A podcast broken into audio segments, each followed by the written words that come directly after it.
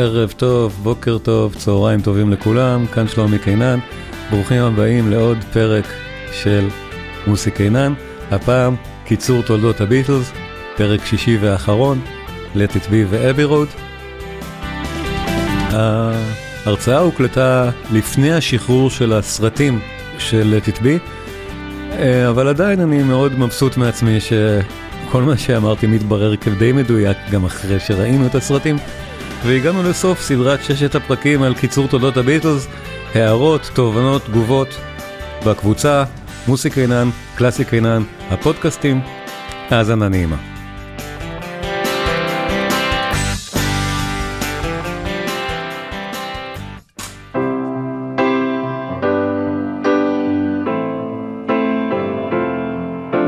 ולסגור מיקרופונים, כן. מבקש לסגור מיקרופונים מכולם. When I find myself in times of trouble, Mother Mary comes to me, speaking words of wisdom, let it be. אני אראה את המילים. And in my hour of darkness, she is standing right in front of me, speaking words of wisdom, let it be. Let it be. דפוק מסך. שנייה.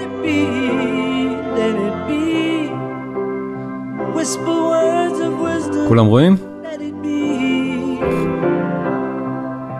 And when the broken-hearted people living in the world agree There will be an answer Let be For though they may be parted, there is still a chance that they will see. There will be an answer, let it be.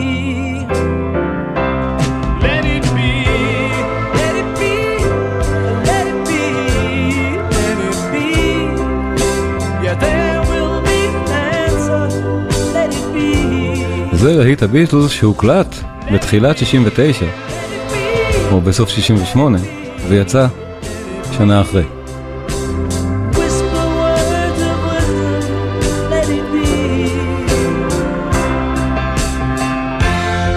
במילים מקארטני מחליט, מחליט להרפות, פשוט להרפות מהביטלס. Let it be.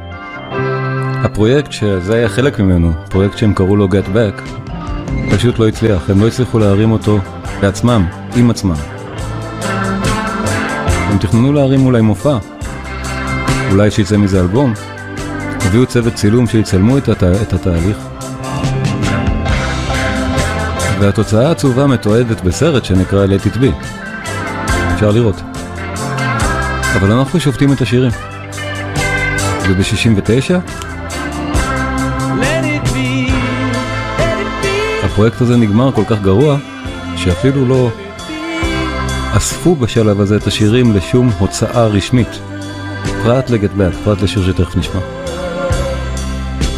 And when the night is cloudy, there is still a light that shines on me, shine until tomorrow. לנון שנא את השיר הזה. שנא אותו גם בגלל, שוב, שיר מקארטני, contrived, ביניהם לנון, וגם בגלל המסר הנוצרי, כן, נוצרי.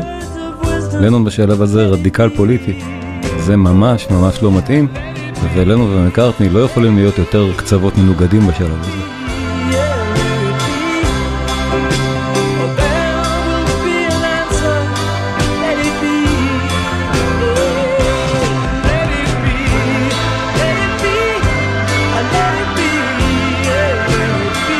אבל מה שאנחנו שומעים עכשיו זה את גרסת הריליס המחודש מעכשיו, מלפני שלושה ימים. המיקסים המחודשים של 2021 שעושים כל כך הרבה חסד עם הפרויקט הזה. החסד הכי גדול בריליסים האלה של עכשיו, של לפני שלושה ימים, ושוב מי, ש... מי שיש לו ספוטיפיי יכול פשוט בספוטיפיי לחפש את let it be, את הדבר הזה, שיצא לפני שלושה ימים או ארבעה ימים, יום חמישי נדמה לי. גרסת 2021, המיקסים של 2021, וליהנות.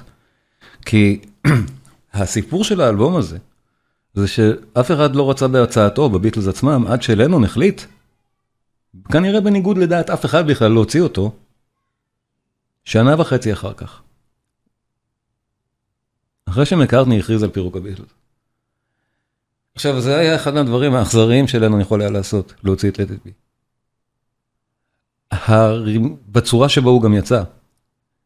הרמיקסים החדשים לא יכולים לתקן את צורתו של, צורתם של חלק מהשירים באלבום הזה, אבל הם בהחלט יכולים לתקן את צלילם של חלקם.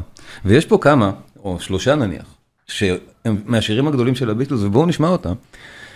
והאחד שהוא באמת, עליו מקארטני לא יכול היה לסלוח, זה על השיר הנפלא הזה. שכל מה שהיה בהקלטה, באותם סשנים של, היו אמורים להיות מצולמים ולא יצאו לפועל בכלל. כל מה שהיה זה זה.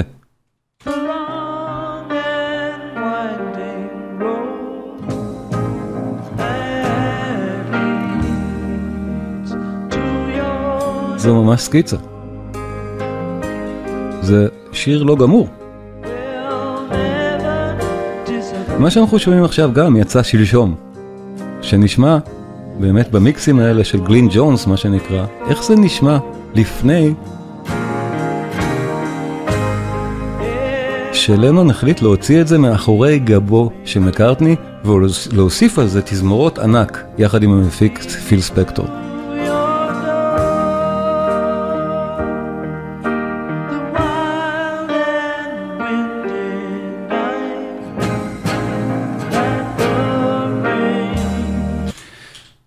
השיר, בגרסה ששמענו אותו עד לפני שלושה ימים, נשמע עם אותן תזמורות ענק באמת, שמפריעות לנו אולי, כי השיר לא אמור היה להיות מוקלט כך בכלל.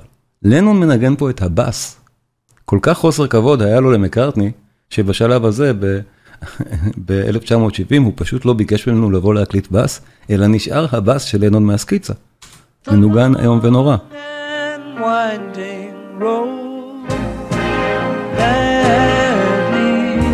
השיר כל כך טוב, שזה בכלל כנראה לא משנה. אבל כאן המיקס מאוד בעייתי, אם אתם זוכרים, המקהלות הגדולות, התזמורות הגדולות. ועכשיו סוף סוף יצאה הגרסה נפלאה, ממש לפני ארבעה ימים או שלושה ימים, של מיקס מחודש לגרסת Long and Winding Road, עם אותם תזמורות ומקהלות, אבל פשוט הרבה יותר יפות, מסברות את האוזן, ובואו נאזין לשיר הנפלא הזה, שלא נעשה עמו אף פעם חסד.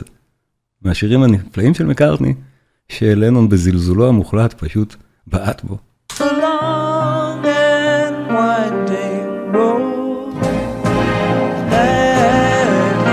נראה את המילים.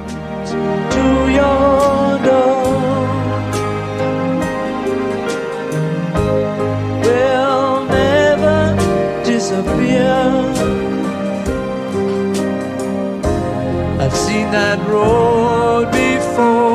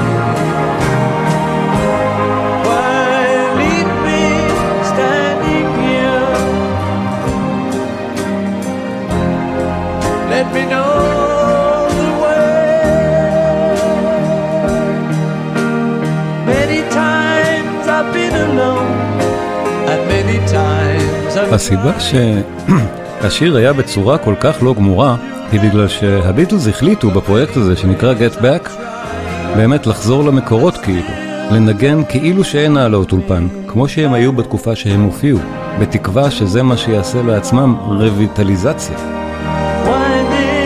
road. אבל הם לא יוכלו להביא את עצמם לשם, ושמענו איך הסקיצה הזאת באמת צלצלה כשהיא מנוגנת בלי העלות אולפן. לכן, הפרויקט שלהם לא הצליח להחזיק את עצמו. הם לא הצליחו להחזיק את עצמם באותו, באותה משמעת, בלי העלאות אולפן, רק נגינה חיה, והסיפור הזה התפוגג.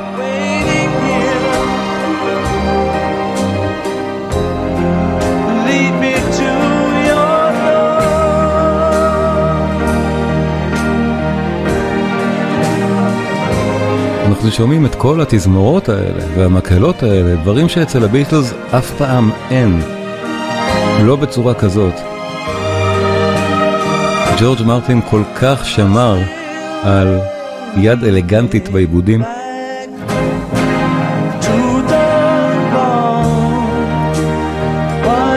מקארטני שמע את הדבר הזה מאחורי גבו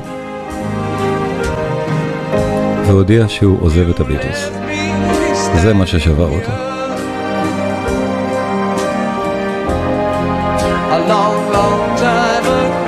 והטקסט אומר הכל.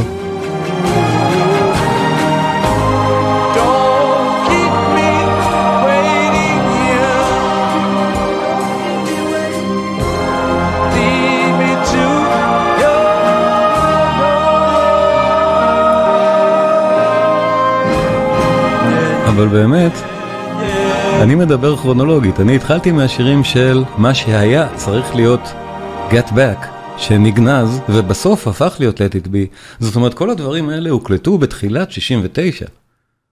לא שוחררו אז. אבל uh, מה שכן שוחרר אז, זה הסינגל, שבאמת הוא uh, סינגל כנראה, uh, רגע, פתחתי לכם קודם סרט אחר לראות, אז את הסינגל, שבסופו של דבר גם מצא את דרכו לאלבום, אבל בואו נבין, Let It Be לא אמור היה להיות משוחרר בכלל כאלבום ב-1970, לנון עשה את זה מאחורי גבם של מקארטני מרטין וגם האריסון כנראה. אה, אז השירים האלה אמורים היו פשוט להיות בסופו של דבר סינגלים של התקופה, כמו Let It Be, וכמו זה, שהם הצליחו להביא את עצמם בסופו של דבר לגג של אפל, של בלונדון, בשביל להופיע מופע חורפי. וזה היה המקסימום, שיא הפרויקט שהם לקחו על עצמם ולא הצליחו לעמוד בו. Get Back, שיאו הוא בשיר באמת החמוד הזה של הביטלס. בואו נראה את המופע על הגג, את הקטע הקצר ממנו.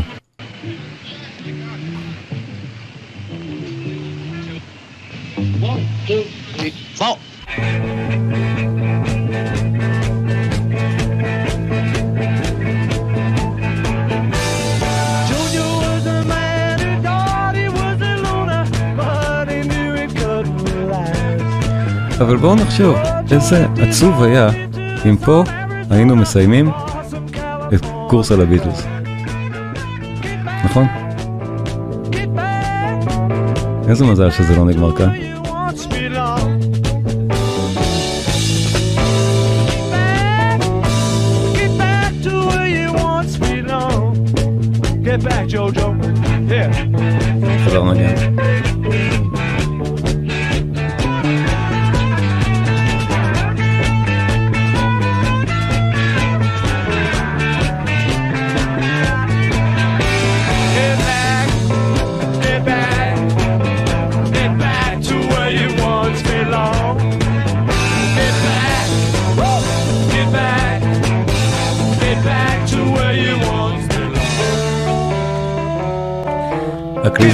של בילי פרסטון, עוד נדבר עליו אחר כך.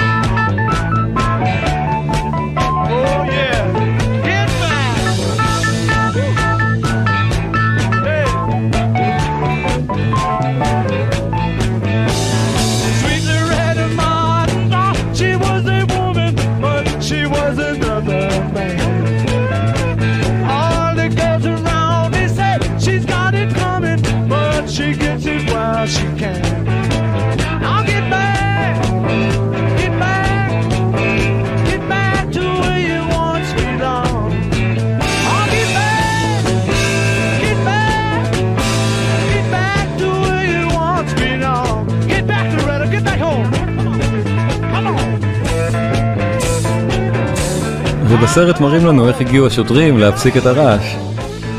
מי שמכיר את אותו סרט Let It Be, הקונצרט על הגג מופיע בסופו, הוא אמנם, אמנם הוא ערוך, הבטיחו לנו שישחררו גרסאות לא ערוכות של הקונצרט, אנחנו מחכים לזה בכיליון עיניים. אבל מראים לנו שם את השוטרים מגיעים להפסיק את המהומה.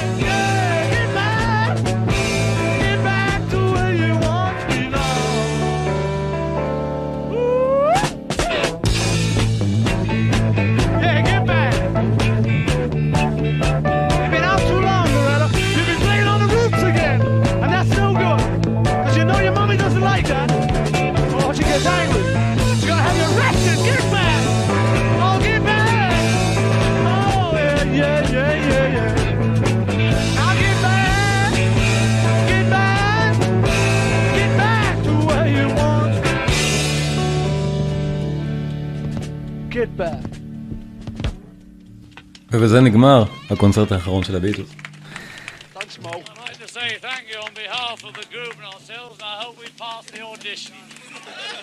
אבל מקארטני היה הכוח המניע גם מאחורי זה וגם מאחורי בעצם כל השנים האחרונות של הלהקה, והוא, והוא לא ויתר כאן. למרות שגם גם Get Back לא הצליח, בעיקר בגלל באמת אנטגוניזם של האחרים, ואפשר לראות את זה בסרט. ואנחנו רק מדברים על השירים, השירי האלבום הטובים מה... היה לי עניין עם החשמל, אתם עוד שם? אז הייתה באמת אה, תחילת שנת 69, הייתה בעייתית, והפרויקט הזה שלהם, מבחינתם הלהקה נגמרה. מקארטני כנראה הצליח בכוחות באמת אחרונים לשכנע את השאר, בעיקר את ג'ורג' מרטין, לחזור לעבוד איתם. ג'ורג' מרטין ניתנה את זה בזה ש... שיוקו לא תהיה, שוב, זה... אומרים שזה מה שהוא, שזה מה שהוא התנה, אבל באמת יוקו לא נמצאת באלבום הבא, באלבום אבי רוד. עכשיו, אם באמת אנחנו היינו צריכים לה... לא להסתכל בכלל על מה ששמענו ב-20 דקות הראשונות של ההרצאה, ולהתחיל רק מאבי רוד, זה גן עדן. בישורת האחרונה, בשירת הברבור, הם מצליחים לחזור לשיא. בפעם אחת אחרונה בודדת. כל זה בתקופה שהם לא מדברים זה עם זה. הם בתביעות משפטיות, אחד נגד השני. תביעות משפטיות שעוד תמשכנה עמוק עמוק עמוק לתוך ה-70's. ואיכשהו מצליחים לעשות את האלבום הזה, את אבי רוד. וקרטני פונה לג'ורג' מרטין, ומבקש האלבום יופק כמו שהם היו רגילים לעבוד, בלי כל מיני כללים עכשיו של לנגן כמו האלבום הלבן, או כמו בניסיון הזה של Get Back, אלא העלאות אולפן מסודרות כמו שהם היו יודעים לעשות פעם. מקארטני בעיקר הסכים, ושומעים שהאלבום הוא של, הוא של מקארטני, מקארטני בעיקר הסכים. אבל מהישורת האחרונה הזאת יש לנו את Abbey Road, שזה באמת אלבום נהדר, ובואו נשמע אותו. בואו נשמע את Abbey Road. מתחיל בשיר שכבר הוקלט בסשנים של Get Back, אבל עובדים עליו בשביל Abbey Road. מי שמנגן כאן קלידים זה בילי פרסטון, ראינו אותו מנגן גם קודם ב Get Back, וזה אה, מוזיקאי שהריסון הביא לביטלס בשביל לנגן באמת את התפקידים היפהפיים האלה, אבל גם בשביל שיתנהגו יפה זה אל זה. כי ברגע שיש זר, יש מישהו מבחוץ, כולם מתנהגים יפה. אבל תפקידו של פרסטון פה, של הקלידים, שימו לב. על מה השיר הזה של ג'ון לנון? שוב, לנון עם הטקסטים, חזרנו לתקופת השיא. שתראו אותי.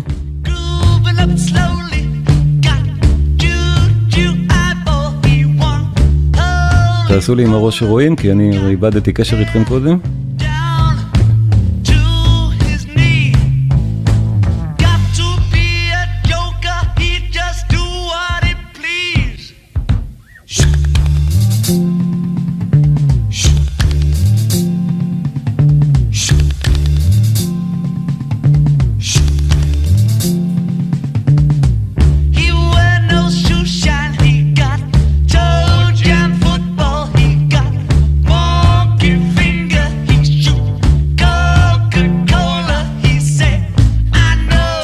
שלנון כאן מצונן, והאווירה של השיר כל כך קולית, קשה מאוד שימו לב ל-over B. האם שלו נשמעת כמו בית. קוקאין כנראה. וזאת גם האווירה. זה כבר ממש לא פסיכדליה, זה הפוך מפסיכדליה. המשפט היחיד האולי ברור זה Ono sideboard, שהוא מדבר על יוקו אונו פה.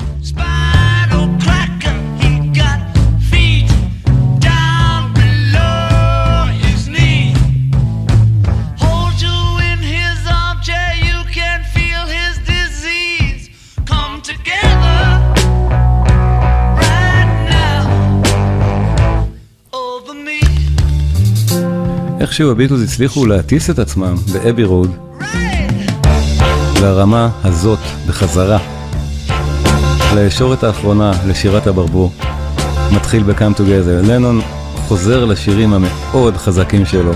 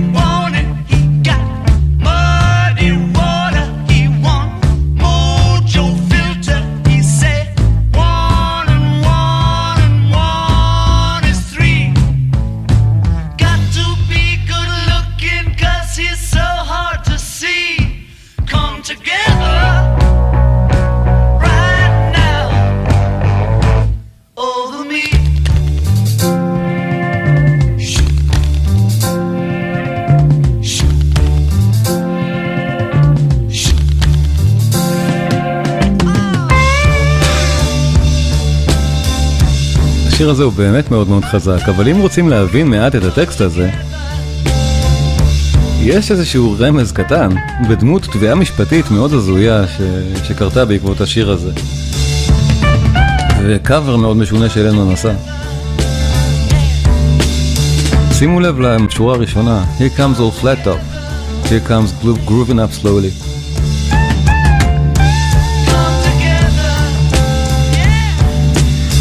כל הטקסט הוא סוג של זרם תודעה.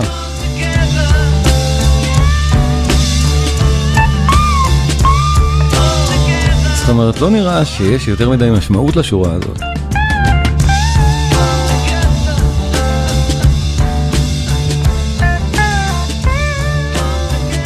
והסיפור המעניין הוא שלנו נתבע, חמש שנים אחרי זה, על גניבה מוזיקלית, מהעזבון של צ'אק ברי, של שיר שנקרא You Can't Catch Me. צ'ק ברי נשמע כך.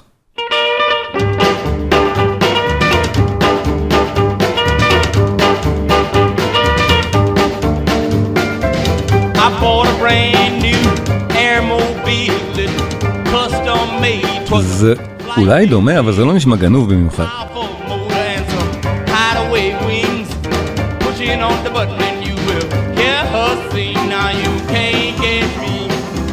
אז מה הסיפור? עכשיו התביעה זכתה, מה שהכי מוזר. אבל הסיפור הוא באמת נעוץ בטקסט, שימו לב למילים של מה שתכף בא, אצל ברי.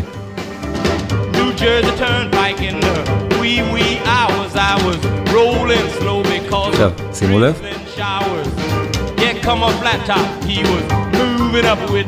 אופס.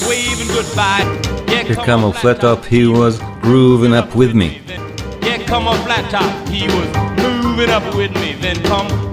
אוקיי, זה כנראה מספיק. Here comes a flat top.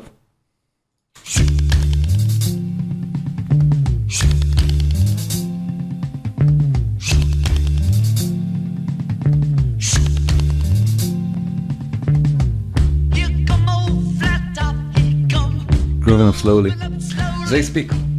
עכשיו לנון בהיותו לנון, בהיותו השייגץ שהוא. כבר על הציניות האירוניה הלנונית אנחנו כבר מכירים מצוין. איך הוא הרס למקארטני שיר, אנחנו גם ראינו. הציניות הלנונית שלא אפשרה להוציא את לדיטבי כמו שצריך. אה, אבל גם במקרה הזה לנון בסדר, אתם יודעים מה? זה גניבה. אז הוא, הוא במקום לשלם, הגיע, הגיע מהעזבון של צ'אק ברי, לא יודע אם זה עזבון או בעלי הזכויות, אני לא יודע בדיוק, זה לא צ'אק ברי עצמו, זו הנקודה. הרי בעיני לנון זה בכלל לא גניבה. הוא באמת מושפע מאוד, והוא מודה בכך שהוא מושפע. צ'אק ברי זה אומן שלנון העריץ, והביטלס עשו קאברים לצ'אק ברי בימיהם בהמבורג, זה, זה הכל ברור שגם את השיר הזה הם ביצעו. זה בסך הכל עניין של זרם תודעה לנוני שנתפס לו איזה משפט משיר. אבל אמ, אז הוא אמר, אני אעשה שלושה שירים של צ'אק ברי, באלבום הסולו הבא, אני אעשה להם קאברים. אז הם הסכימו, ברור, כי כך הם הרוויחו מתמלוגים הרבה יותר כסף ממה שהם מרוויחים בכספית במשפט עצמו. לנון אכן עשה שלושה קאברים. אחד מהם הוא לשיר שעליו הוא נתבע. כאילו, השיר שלכאורה הוא גנב, You can't catch me. ובואו נשמע את הקאבר של לנון עושה לזה. נשמע רק את תחילתו, בקוצר זמן, אבל הוא פשוט צוחק עליו, צוחק עליהם, ואומר, אם הייתי עושה את השיר, הוא בטח היה נשמע ככה. כמו Come Together. זה כל כך מצחיק, זה הומור הלנוני. בכלל לא דומה כבר לצ'אק ברי. באיזושהי נקודה זה עובר להיות צ'אק ברי שנבין שזה השיר.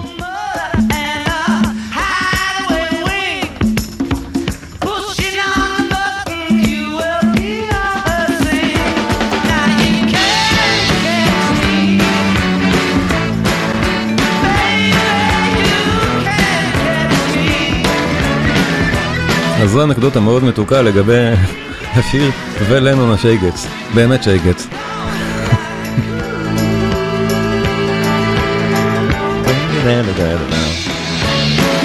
אבל השיר הבא באבי רוד, לא רק לנון הצליח להגיע, גם הריסון.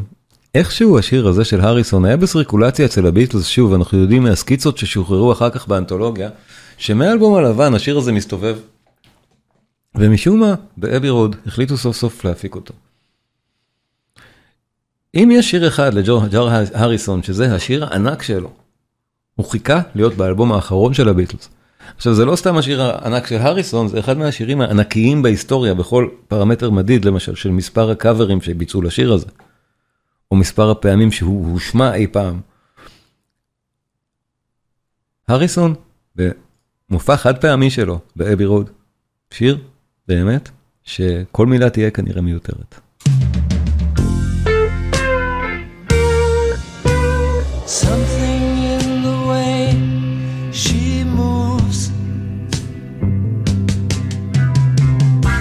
attracts me like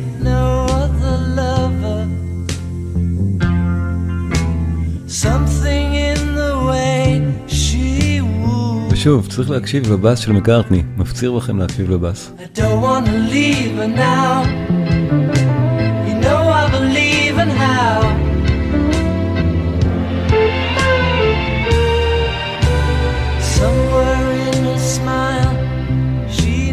העיבוד הנהדר של ג'ורג' מרטין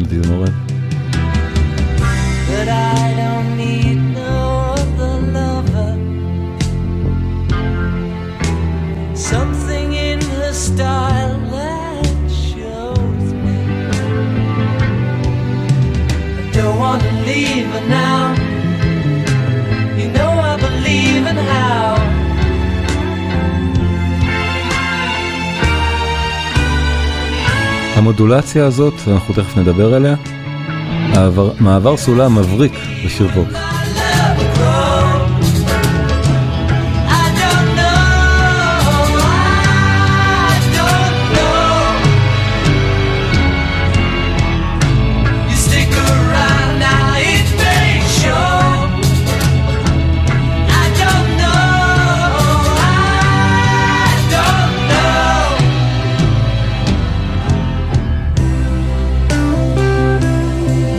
זה אחד מהסולואים הכי ידועים לכלי.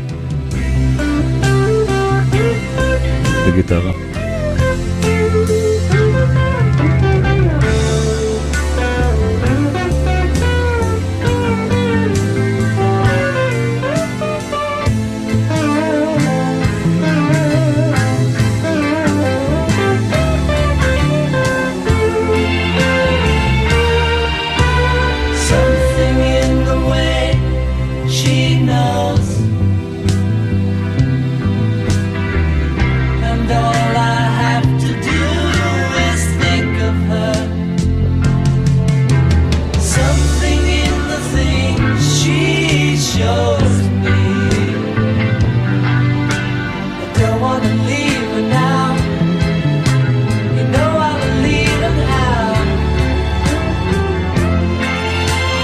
שימו לב, אנחנו לא מגיעים שוב לזה, רק כאילו, אנחנו לא מגיעים עוד פעם לכאן.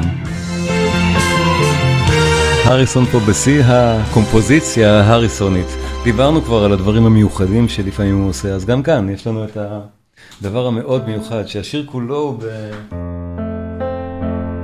באזור מאוד בטוח של דו מז'ור. Knows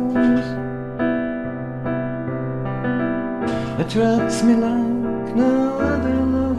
כל הזמן בסולם הזה, לא זזים ממנו בבית בכלל. Something in the way she knows me. כל הזמן באזור הדו מז'ור. I don't believe in love, I believe in love. ואז אנחנו מגיעים לפזמון, או בחלק הזה, לסולם המאוד משונה, למה ז'ור, עם שלושה דיאזים, ואף אחד לא מרגיש. You're asking me when my love grows. זה, זה כל כך מעניין. אה, ואיך אנחנו חוזרים לדו מז'ור אחרי זה. תלמידי מוזיקה יבינו, אבל אפילו מי שלא תלמיד מוזיקה מבין עד כמה המהלך מפה לפה הוא חריף. זאת אומרת, זה דברים שנשמעים כל כך רחוקים אחד מהשני, ואין אותם בשירי פופ כמעט בכלל, על אחת כמה וכמה בשירי פופ כל כך פופולריים כמו השיר הזה. זה באמת שיר מבריק של הריסון. ואלה גבהים שלדעתי הוא לא מעפיל אליהם אף פעם, פרט להזדמנות הבודדת הזאת שלו. הקריירה של הריסון גם כקריירת סולו, הרי אחרי הכל אמרנו, זו שירת הברבור של הביטלס. הוא לא מעפיל לגבהים האלה שוב. מקארטני גם יודע שזה הדבר האחרון שהביטלס עושים. כולם יודעים שזה הדבר האחרון שהם עושים. אז uh, מקארטני יודע שהוא גם צריך עכשיו להפגין מבחינתו הרבה מאוד סוגים של סגירות, סגירות מעגלים נהדרות עם הרפרטואר של הביטלס כולו. והשיר הבא, שיר מאוד אהוב, שוב, על ילדים ונערים צעירים, ומקארטני פה מפגין את יכולותיו כזמר, פשוט כזמר על, כזמר מדהים. הנקודה בשיר הזה של פול מקארטני, הזמר. וכן, לביטלס היו כמה שירים בהם מקארטני שר כזמר על מדהים, גם לנון. פה זה הנקודה, מקארטני מראה איזה זמר הוא.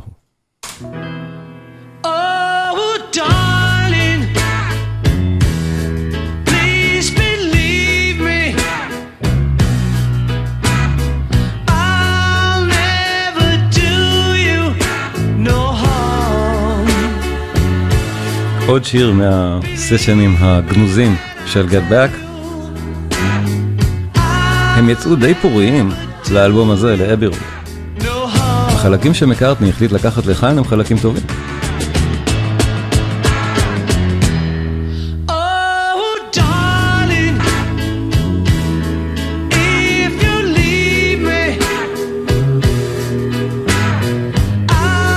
הוא עבד מאוד מאוד קשה לשיר את זה. הוא בא כמה בקרים רצוף לאבי רוד ותרגל וניסה ועשה הרבה מאוד מה שנקרא טייקים עד שבסוף הצליח ותכף נגיע לפזמון. זה בקצה המנעד, ממש.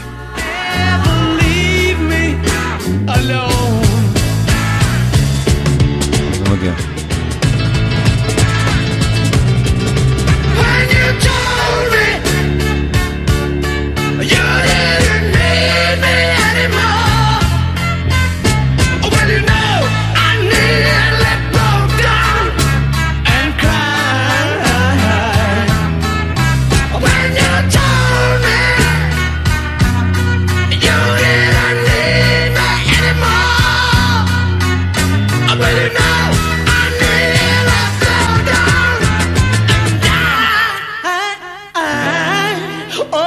זו שירה.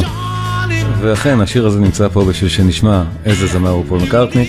מקארטני התאמץ שנשמע איזה זמר הוא, ואין הרבה רגעים בהם הוא שר ככה בכל הרפרטואר שלו, שלו עם הביטלס בלעדיהם. נתק שירה ענק.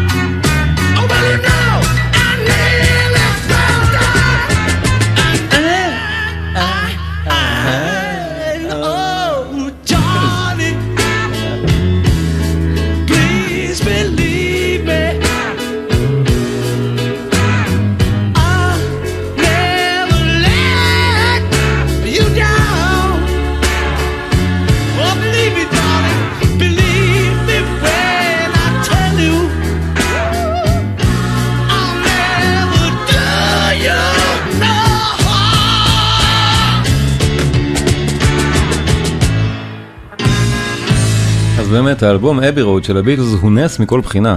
מבחינת איך בכלל הוא קרה, שהוא בכלל בכלל קרה, שהלהקה כבר הייתה כל כך גמורה, ראינו עוד כמה, ואיך שהוא נשמע. ייתכן שזה האלבום הכי טוב של הלהקה, יכול להיות. יש, יש כאלה שגורסים גם את זה, אם ניתן להגיד על אחד שהוא הכי טוב, יש כאלה שאומרים שאבי רוד הוא לגמרי שם למעלה. ויכול להיות שהוא כזה. אם זה לא מספיק, ואני מדלג על כמה שירים, כי שווה לשמוע את כולו ודאי, אבל אנחנו לא נספיק את כולו היום, לנון צריך לשיר. ופה אני אפילו לא בטוח שאני צריך להציג את המילים. עוד אחד מהסשנים שהתחילו באק ואחר כך עבדו עליהם פה מאוד מאוד קשה, גם לנון וגם הריסון, בתפקידי הגיטרות הכל כך חזקים ואפקטיביים, בשיר של לנון פשוט שר ליוקו, וממנו אפשר להבין פסיכולוגית מה הוא מרגיש.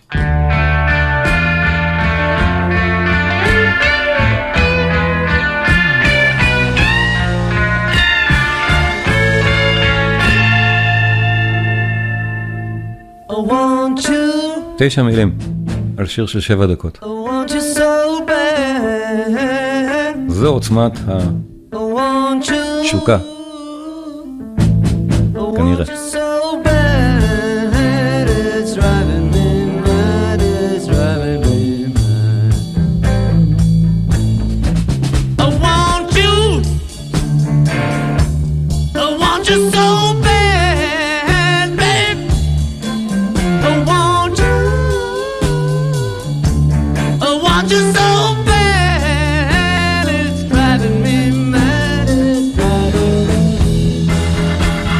שמנגן פה באמת על האורגן, זה אותו בילי פרסטון, הנגן, המוזיקאי שהם הביאו. והוא תורם בשיר כזה כל כך הרבה. זה ממש שיר שצריך אורגן, מה שנקרא אורגן המונד, שמנגן כאן.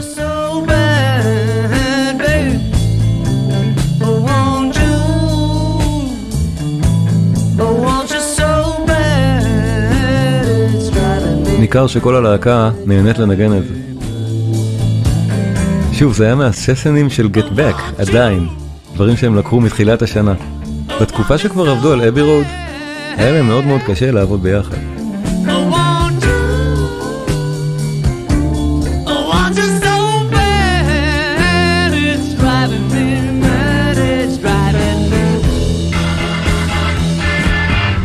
חזק.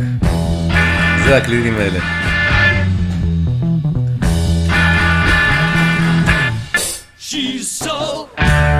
ואותו ריף של שתי גיטרות, של לנון והריסון מנגנים את זה ביחד.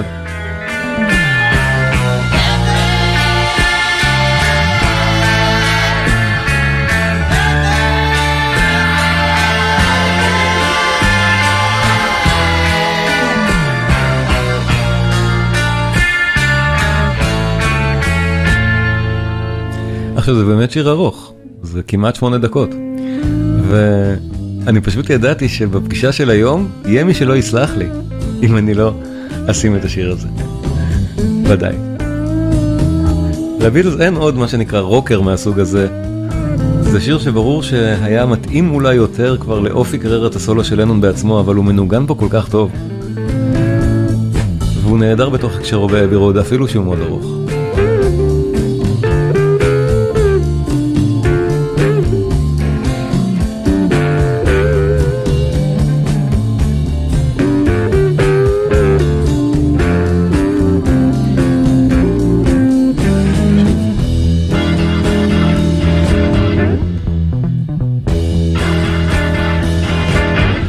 מרשים מאוד לשמוע את הבאס של מקארטני פה, כמה הוא מנסה לגרום ללהקה הזאת ללכת קדימה, הוא כל הזמן מנגן הכי נפלא שיכול בשביל החברים שלו.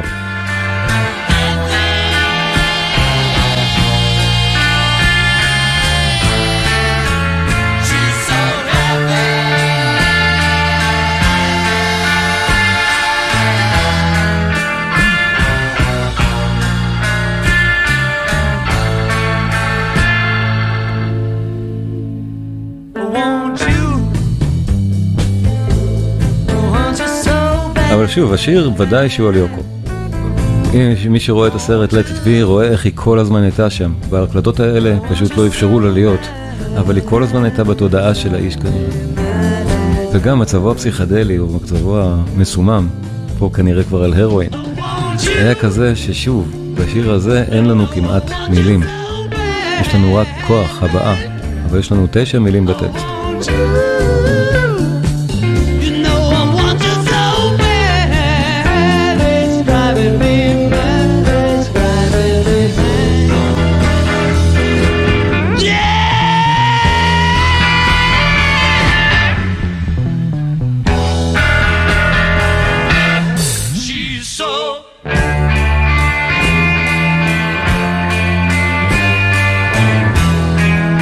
כבר פאוור שמזכיר באמת את כל להקות הרוק הכבד של התקופה. זה משהו שאנחנו לא רגילים לקבל מהביטלס, משהו שהוא לגמרי חזק בעיניי. אבל זה באמת מה שהם הרגישו אז.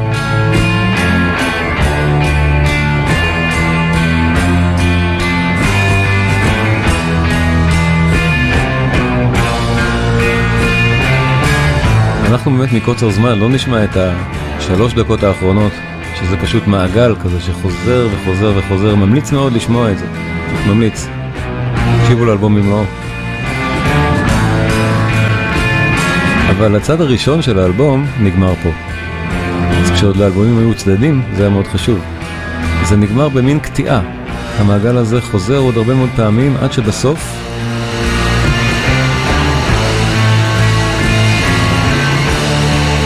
שימו לב אצלי.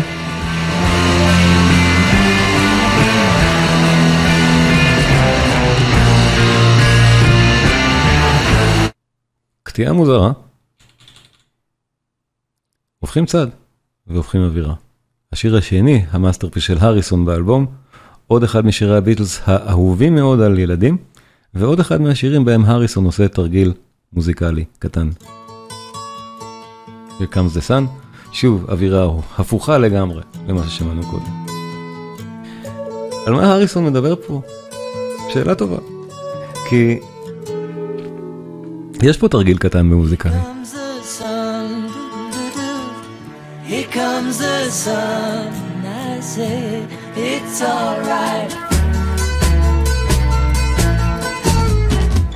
Here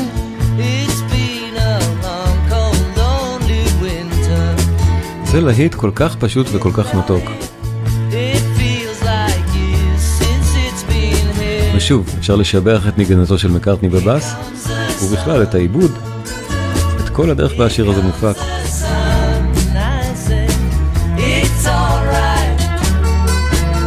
שימו לב לספירה המאוד מוזרה של הקצב בשיר הזה. זה נשמע רגיל, 1, 2, 3, 4, 1, 2, 3, 4 אין שום בעיה לספור אותו, ארבעה רבעים. אבל זוכרים שבשיר הקודם של הריסון ראינו גם משהו מעניין שהוא עושה מוזיקלית פה? גם פה הוא יעשה משהו מעניין, תכף נראה.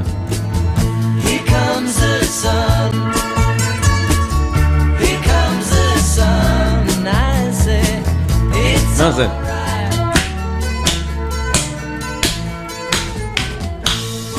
זה לא ארבע רבעים. מה זה? מאוד משונה. 1, 2, 3, 1, 2, 3, 1, 2, 3, 1, 2, 1, 2, 3, 4, 1, 2, קשה נורא. 1, 2, 3, 1, 2, 3, 1, 2, 3, 1, 2, 1, 2, 3, 4. עכשיו, למה? ככה. כי זה מגניב.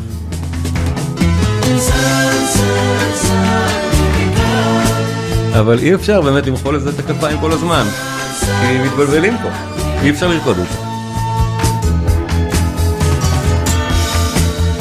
שימו לב איך הריליסים החדשים האלה, זה מ-2018, הגרסת הסופר דלוקס אדישן של אבי רוד, איזה יופי המיקסים האלה מצלצלים.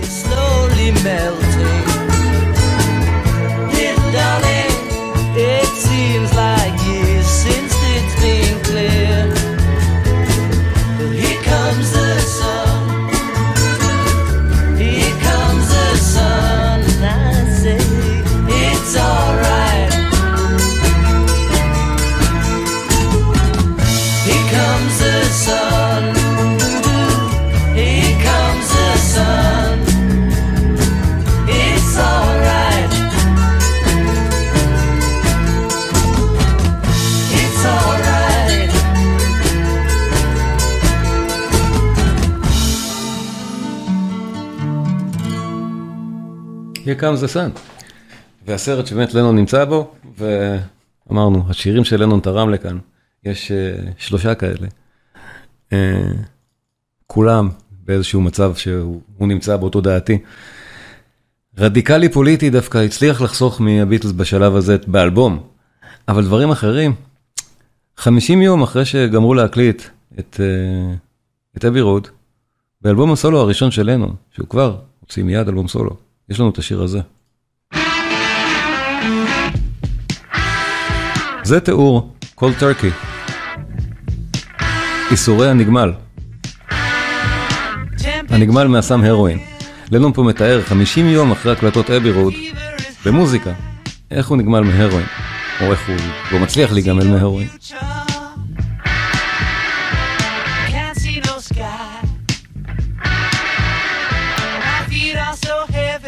מתאר אחד לאחד את איסורי הגמילה.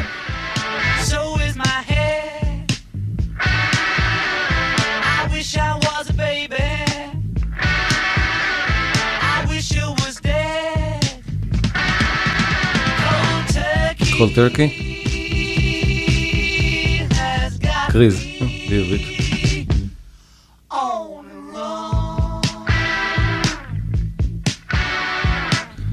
שיר ארוך מאוד ומייסר מאוד, לא נשמע את כולו, אבל מה שחשוב זה 50 יום אחרי ביקוז. 50 יום אחרי ביקוז. ביקוז הוא באור הזה המכור להרואין, בזמן שהוא על הרואין, איך הוא מסתכל על העולם, השלווה הסטואית, סטואית הרבה יותר מדי, שנמצאת בשיר הזה. והוא גם מעובד ככה.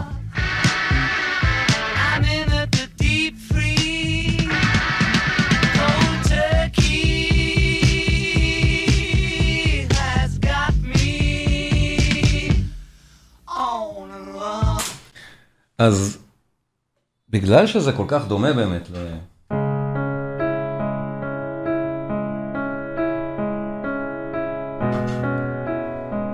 לאור הירח, באותו סולם, באותו סוג של ארפג'ואים, לנון הפיץ את השמועה שזה אור הירח מנוגנת הפוך, מה שלא נכון אגב, זה לא נשמע ככה. זה פשוט פרפרזה, אסונת אור הירח שכנראה יוקו אהבה לנגן. והמילים?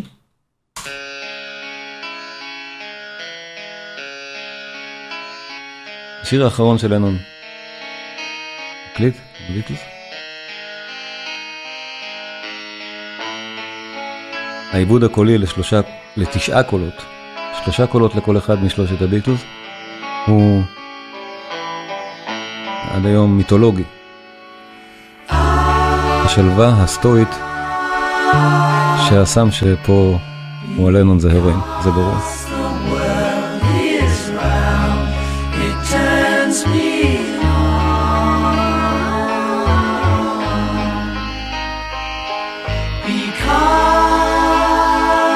וזה אחד משיאי השיאים של הלהקה. שיאי השיאים של מוזיקת הפופ אי פעם, לדעתי השיר הזה.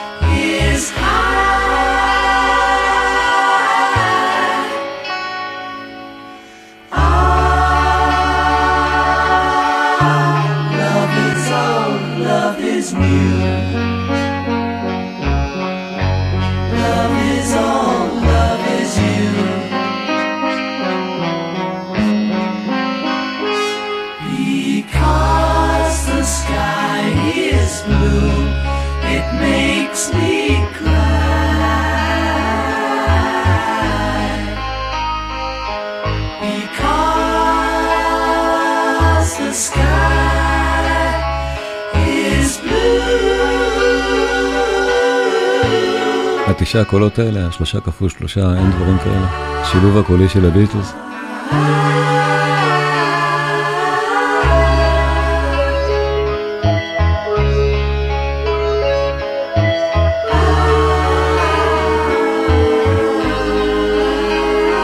המיקסים המחודשים, שוב, עושים עם זה כזה חסד. האורגן הזה, הסינתסייזר, לא חזק מדי, עמוג. ו... וזה נשמע כל כך טוב.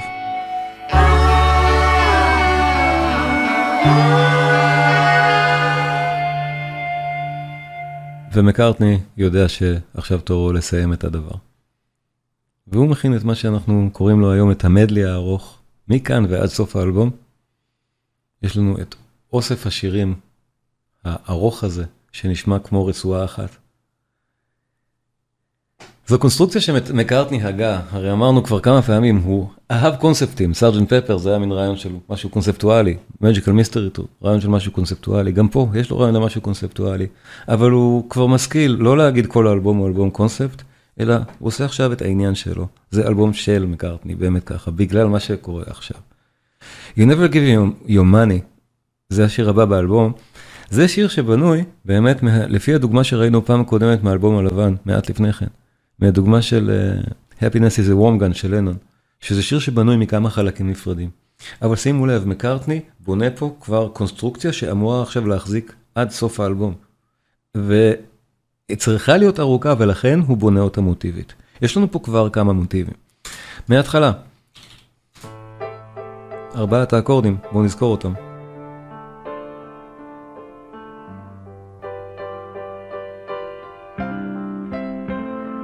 בוא נזכור, זה מתחיל ב...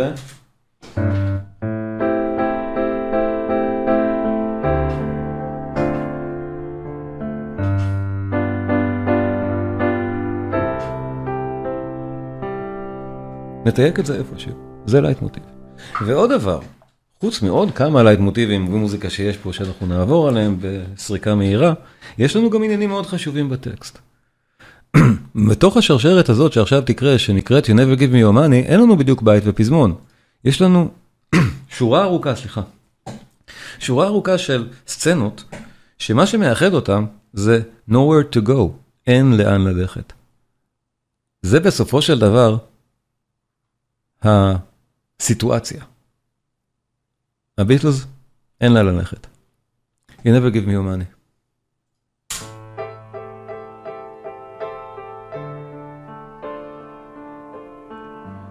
אנחנו לא נשמע את כל המדלי הארוך במלואו, אלא רק חלקים מוסברים ממנו. אני מדלג על שני קטעים באמצע, פשוט בשביל להעביר את הקונספט, ואפשר להאזין לכולו ודאי בספוטיפיי בכל מקום אחר.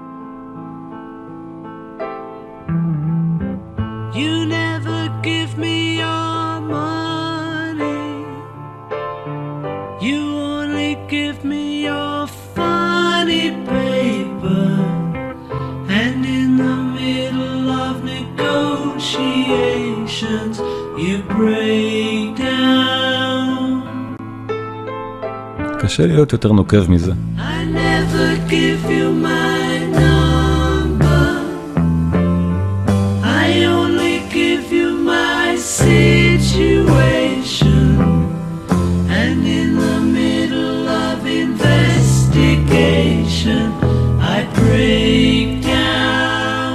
חלק שני. החלק הראשון לא חוזר, אמרנו סוג של סוויטה.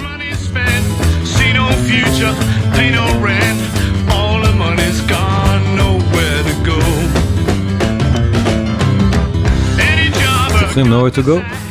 Monday morning, turning back, yellow lorry slow, nowhere to go. קטע הבא, שוב, קטע מוזיקלי אחר לגמרי.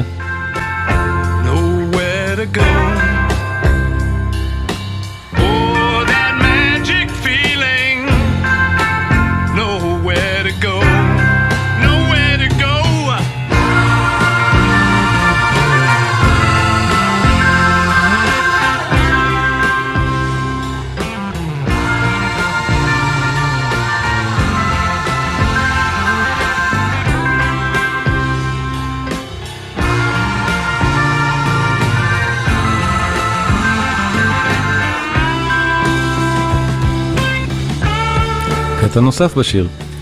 זו סוויטה שמורכבת באמת מכמה חלקים. כשהחלק הזכיר מתוכה, You never give me your money, הוא לייט מוטיב באמת מאוד חזק.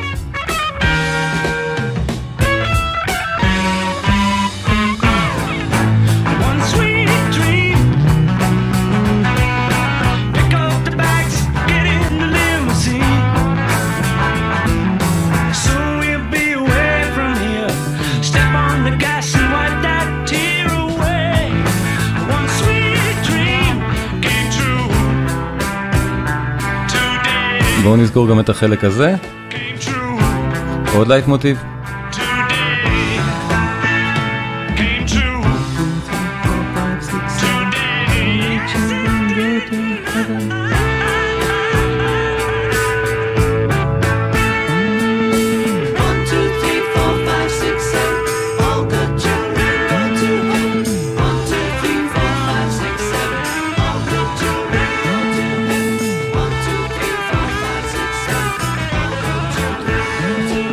ואמרתי, אני לא משמיע את כל המדלי, אני רוצה להראות את הלייט מוטיב הראשי. באמת שחשוב להבין אותו, כי אחרי כמה קטעים עכשיו של מקארטני אוסף כאן קטעים מאוד קצרים של לנון ושל עצמו, קטעי סקיצות קצרצרים שהוא מאגד אותם, אנחנו חוזרים לרעיון ההרמוני שמתחיל את זה. עדיין בלי לקרוא לילד בשמו, אנחנו לא שרים You never give me your money, אבל אנחנו חוזרים לאותו סולם ולאותם ארבעה אקורדים. אנחנו חוזרים לדבר הזה.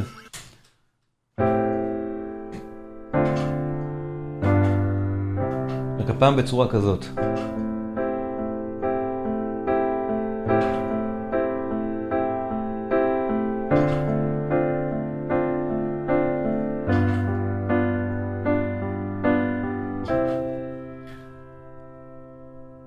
יש לנו פה כבר קשת מאוד רחבה על חצי צד של תקליט. שוב, הטקסט נפלא.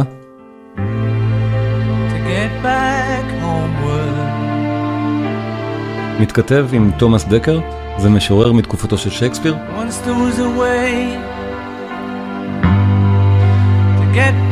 מקארטני שר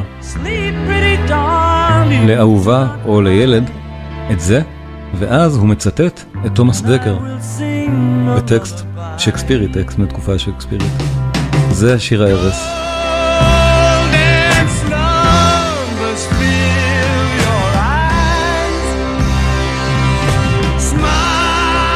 איזה שירה, איזה שירה.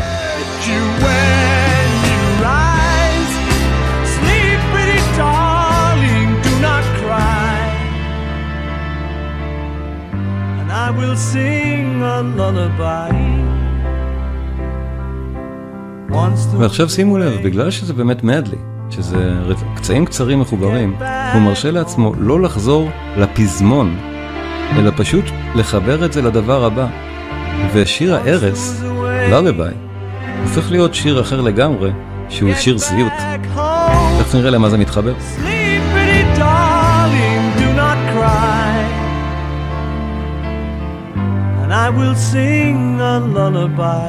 היינו רוצים שיהיה גול, אבל לא, מגיע לזה. אוקיי. ארבעת הביטלס שרים ביחד. הקליטו את זה לא ביחד, כל אחד לחוד, הם לא הסכימו להיפגש בשלב הזה. אבל המסע שעליו מקארטני מדבר פה, זה הם. אף אחד מהם לא יצליח להגיע לשום דבר, כמו שהם עשו במסגרת ארבעתם. המסע שהוא ביטלס. וחזרה ללייט מוטיב של You never give me your money. בואו נשמע את זה שוב, הקטע הזה מבריק.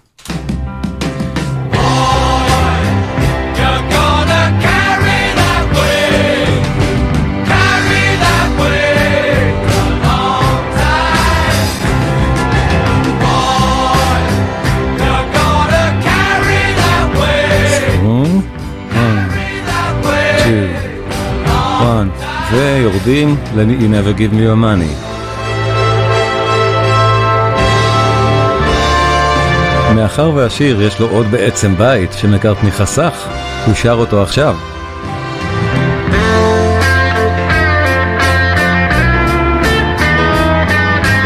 וזה באמת מעשה שנעשה בדרך כלל ביצירות קלאסיות, בסוויטות מהסוג הזה.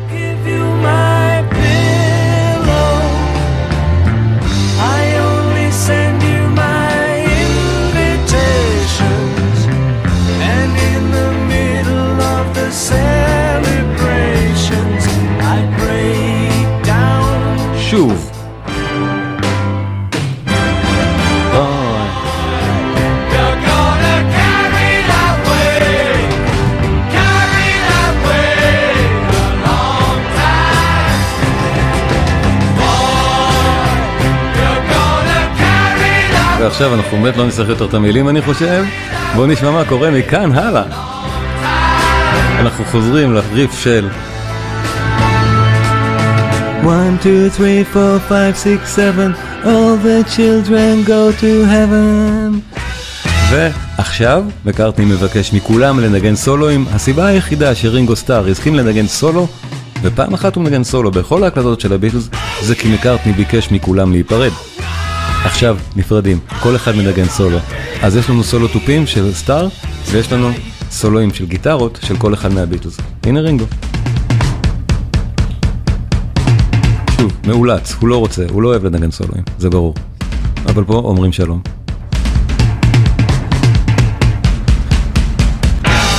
ותכף על הליווי הזה ייכנסו הביטלס לפי התור, מעגלים של בהתחלה מקארטני מנגן שני מעגלים על גיטרה, הריסון שניים על גיטרה, לנון שניים על גיטרה. אני, אני אציין אותם בשמם, שימו לב.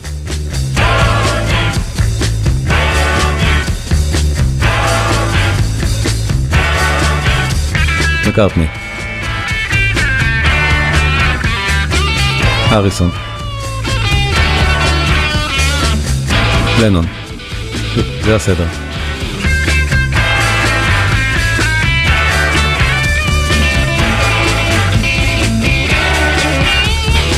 כן.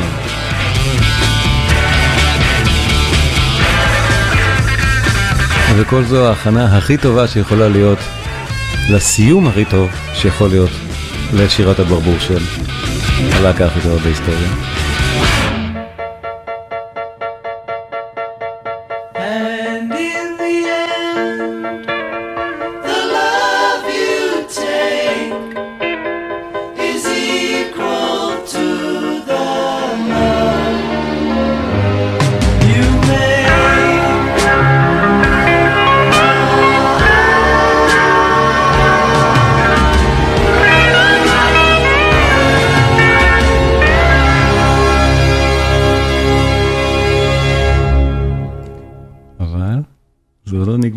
הביטלס יש להם עוד בדיחונת או מין רמזון קטן אחרון בשרוול.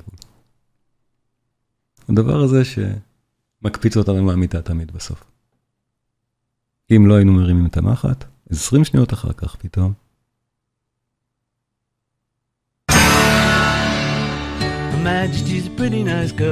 עד היום זה מקפיץ. Majesty's a pretty nice girl, but she changes from day to day. I wanna tell her that I love her a lot, but I gotta get a belly full of wine. Her Majesty's a pretty nice girl, someday I'm gonna make her mine, oh yeah, someday I'm gonna make her mine.